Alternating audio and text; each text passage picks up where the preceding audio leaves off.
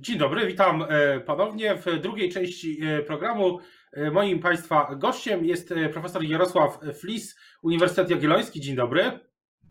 Dzień dobry.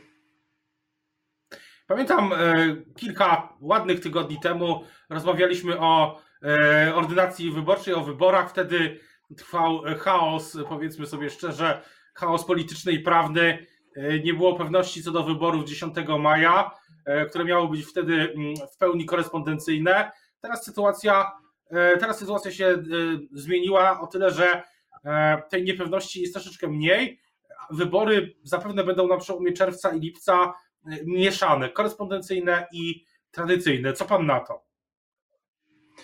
No cóż, to jest powrót do sytuacji z 2015 roku. To no, określenie, że są to wybory jakieś tam hybrydowe czy mieszane, no to jest trochę taka nagroda pocieszenia dla Prawa i Sprawiedliwości, że, że to nie jest tak, że wrócono do projektu, który był już obowiązującym prawem przed pięciu laty, który został e, zmieniony, wyrzucony do kosza, a teraz, a teraz wraca. E, jest oczywiście sytuacja zupełnie inna, dlatego że przed pięciu laty głosowanie korespondencyjne było zupełnym marginesem. W tej chwili w sytuacji pandemii może się okazać, że to zainteresowanie będzie dużo większe, więc w tym momencie tak naprawdę największy problem jest, jest taki, jak sobie gminy z tym poradzą, to znaczy w szczególności większe miasta, bo nie wiemy, jaki będzie odzew ze strony mieszkańców, czy będzie to dalej margines, czy będzie to już jakaś znacząca pozycja, czy też może się okazać, że dla wielu wyborców to będzie metoda bardzo bezpieczna i postrzegana jako bezpieczna. No i jeszcze jeden wariant, jeszcze jeden scenariusz też warto pamiętać, że w związku z tym, że nie ma weryfikacji, że ten projekt w jednym uległ zmianie, to znaczy w tym, że nie ma weryfikacji PESEL-u, nie ma doręczania pakietu do rąk własnych, może się pojawić taka, jak mogą się pojawić jakieś inicjatywy mobilizowania takiego no, pozornego wyborców, znaczy takie akcje typu zamów babci pakiet, w której, w której część najaktywniejszych wyborców może wykorzystywać danych, dane bliskich, do tego, żeby zwielokrotnić siłę swojego głosu. Pytanie, czy w jakikolwiek sposób chcemy to, temu przeciwdziałać, czy uznajemy, że to i tak będzie margines, wyrówna się, nie będzie mieć to żadnego wpływu, e, czy też e, no, jednak jakieś, e, jakieś sprawdzanie w tej sprawie będzie, będzie możliwe. No i przede wszystkim, jak się to przełoży na liczbę takich pakietów, które dotrą do gmin. No teraz dyskusja polityczna obecnie dotyczy tych wydrukowanych i składowanych gdzieś w Polsce w jednym z miejsc e, logistycznych Poczty Polskiej tych e, pakietów wyborczych, ale co do tych drugich, e, drugiej kampanii, drugiej wyborów, to myśli pan, że mm, pytanie też na ile ta sytuacja epidemiologiczna będzie skłaniała Polaków do korzystania z tej metody pocztowej czy korespondencyjnej?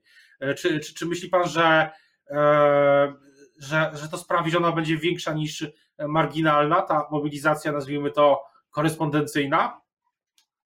No może tak być, bo to, że, że część ludzi się przestała obawiać, że, że wychodzi swobodnie na ulicę, tam zakłada maski na brodę, czy, czy w ogóle już, e, już je pomija pewnie od, od, nie, od soboty, e, to może wcale, to wcale może nie znaczyć, że na przykład 10 czy 15% społeczeństwa naprawdę się obawia, że, że są grupy ryzyka, e, osoby starsze, które konsekwentnie izolują się od wszelkich kontaktów i które złożą takie zamówienie telefonicznie, listownie, zgłoszą się do, do tych osób, które, które będą, znaczy zgłoszą się do urzędów. No i to może pojawić, może z tego wyniknąć wielka różnica, dlatego że przed pięciu laty, na przykład w Krakowie, w gminie o największym zainteresowaniu głosowaniem korespondencyjnym, takich wniosków było 500. No pytanie, co się stanie, jeśli w tej chwili będzie ich 50 tysięcy jak miasto sobie z tym mm, poradzi, bo to będzie duża już operacja logistyczna. Wysłanie 500 listów to nie jest żaden problem dla Urzędu Miasta Krakowa, natomiast rozesłanie w krótkim okresie i później zebranie, przesortowanie, sprawdzenie w PESEL-i i tak dalej, 50 tysięcy pakietów, to już może być wyzwanie. A czy widzi Pan w tym, w tej strukturze tego nowego prawa wyborczego y, jakieś ryzyka, takie jak Pan widział, y, zostało się zresztą bardzo mocno się, że tak się wyrażę, w mediach poniosło to wyliczenie, o którym chyba to Pan mówił, jeśli się nie mylę, że kilkadziesiąt dni będą, liczy, będą liczone e, w tej wersji w tej wersji poprzedniej prawa wyborczego, że kilkanaście, kilkadziesiąt dni komisje liczyłyby te pakiety wyborcze. Czy pan w tej obecnej ustawie widzi jeszcze widzi podobne zagrożenia, już pomijając to, o czym mówiliśmy przed chwilą, czyli skalę, czy widzi pan jeszcze jakieś inne kłopoty z samym mechanizmem wyborów? Znaczy no pytanie, jaki będzie kalendarz wyborczy, dlatego że, że to jest ta, ta sprawa została tutaj tak no, na zapas e, utajniona, czy też niedoprecyzowana przez inicjatorów ustawy i w tym momencie toczy się wokół tego dość absurdalna, absurdalna gra, tak jakby się tego nie dało załatwić jakoś polubownie, e, w której rządzący i opozycja wzajemnie podejrzewają się o, o niecne e, zamiary, tak jakby się nie dało tego wyklarować. No to oczywiście inicjatywa jest po stronie E, organizatorów, ale rozumiem, że oni też się obawiają, że jak powiedzą coś na sztywno, no to, to opozycja będzie to chciała wykorzystać później przeciwko nim i tak dalej, no i tak się, tak się to, to kończy. No wydaje mi się, że jednak najpoważniejszym e, problemem jest, jest ta skala, to znaczy zachowanie takiej zasady, że wszystkie głosy korespondencyjne obliczane są w tych obwodach, e, do których do których przynależą ci wyborcy, którzy to wysłali, to może być kłopotliwe. Tak naprawdę wyborca jest zobowiązany do wpisania adresu Okręgowej Komisji Wyborczej na kopercie, ale nie ma żadnej sankcji, jak tego nie zrobi. Pytanie, co z gminy będą robić z takimi, z takimi pakietami niezaadresowanymi, czy będą je rozdzielać, czy przydzielać do, do pierwszych e, z brzegu komisji tym komisjom wtedy trzeba zapewnić dostęp do całej bazy w PESEL, a nie do wydruków, bo takich wydruków no to jest w Krakowie to jest 10 tysięcy stron, to w ogóle jest w ogóle niewyobrażalna e, skala, żeby cokolwiek w tym sprawdzić.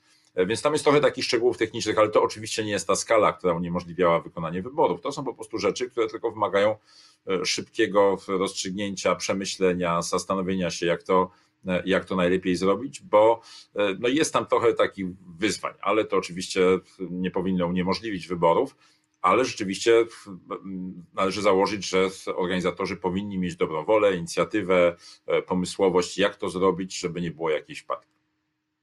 No bo właśnie to jest też kwestia polityczna. Wczoraj było gorący, gorący dzień w Sejmie. Jacek Sasin nie został odwołany z funkcji wicepremiera i ministra aktywów państwowych, ale e, cały czas politycy PiS powtarzają, że to opozycja zablokowała wybory 10 maja, Senat, samorządowcy w różnych konfiguracjach, ale e, dobrze wiemy i myślę, że to jest dla wszystkich jasne i to, co pan też mówił przed chwilą, potwierdza po prostu oczywistą rzecz, że te wybory zgodnie z tym prawem, które do dzisiaj zresztą obowiązuje jeszcze, E, po prostu by się nie udały w sensie fizycznym. Nie udałoby się przeliczyć głosów między pierwszą a drugą turą i w ogóle tych głosów mogłoby się, moglibyśmy poznać wyniki wyborów, e, jak to liczyłem, w sierpniu na przykład.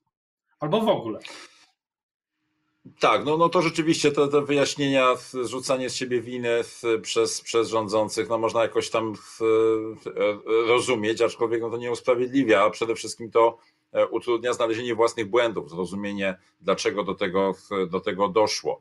No jednak jest, jest tak, że jak się ustawa uchwala jakieś prawo, to powinno się i, i oczekuje, że druga strona wykaże maksimum dobrej woli, to się powinno jednak o to zabiegać, a nie, e, a nie obrażać wszystkich, straszyć komisarzami i w ogóle nie uwzględniać faktu zdania opinii publicznej. No wydaje się, że te wybory majowe nie odbyły się dlatego, że przytłaczająca większość Polaków ich nie chciała. Gdyby było tak, że przytłaczająca większość Polaków chce, te, żeby się te wybory odbyły, to w tym momencie wszyscy pozostali aktorzy musieliby się do tego dostosować, a tak to i opozycja, i samorządy. Wszyscy czuli, że występują w imieniu mieszkańców, którzy w ogóle nie mają ochoty, żeby te wybory się, się odbyły. Także wydaje się, że Prawo i Sprawiedliwość, nie przyznając się do, do błędu, pogorsza tylko swoją E, sytuacje w, w tym momencie to jednak są pozorne e, zyski. To, że mamy dobre samopoczucie, że zwalamy na naszych przeciwników. W oczywistych sprawach e, lepiej się, w, się przyznać do błędów, no jak chociażby na takim poziomie jak premier Morawiecki do, po swoich odwiedzinach w restauracji, a, a nie trwać w uporze i uważać, że to w ogóle jest zupełnie czyjaś sprawa kogoś zupełnie innego. Na koniec szybkie pytanie. E, Rafał Trzaskowski wygra wybory prezydenckie? Ma szansę? Walka będzie wyrównana. Jest w tej chwili szanse są pół na pół. Zobaczymy, kto zrobi więcej błędów. Na pewno we wszystkich ostatnich wyborach antyPiS miał e, większe poparcie niż PiS e, i jak policzyć te wszystkie głosy, także na pewno Andrzej Duda ma podgórkę i i pytanie, czy tam jest w ogóle jakikolwiek pomysł na to, niż inny niż atakowanie przeciwników i czekanie na ich błędy. Ale to się dopiero przekonamy. Weekend, ciekawy weekend się szykuje. W Rzeczpospolitej piszemy o strategii Rafała Trzaskowskiego na ten weekend. Ma być przemówienie istotne politycznie, programowo. Szykują też się konkurenci i o tym będziemy mówić na bieżąco, komentować i relacjonować na RPPL i w Rzeczpospolitej. Teraz bardzo już dziękuję Państwa i moim gościem. Dzisiaj był profesor Jarosław Flis, Uniwersytet Jagielloński. Ja nazywam się Michał Kolanko i zapraszam na Rzecz o Polityce w poniedziałek o tej samej porze. Do usłyszenia i do zobaczenia.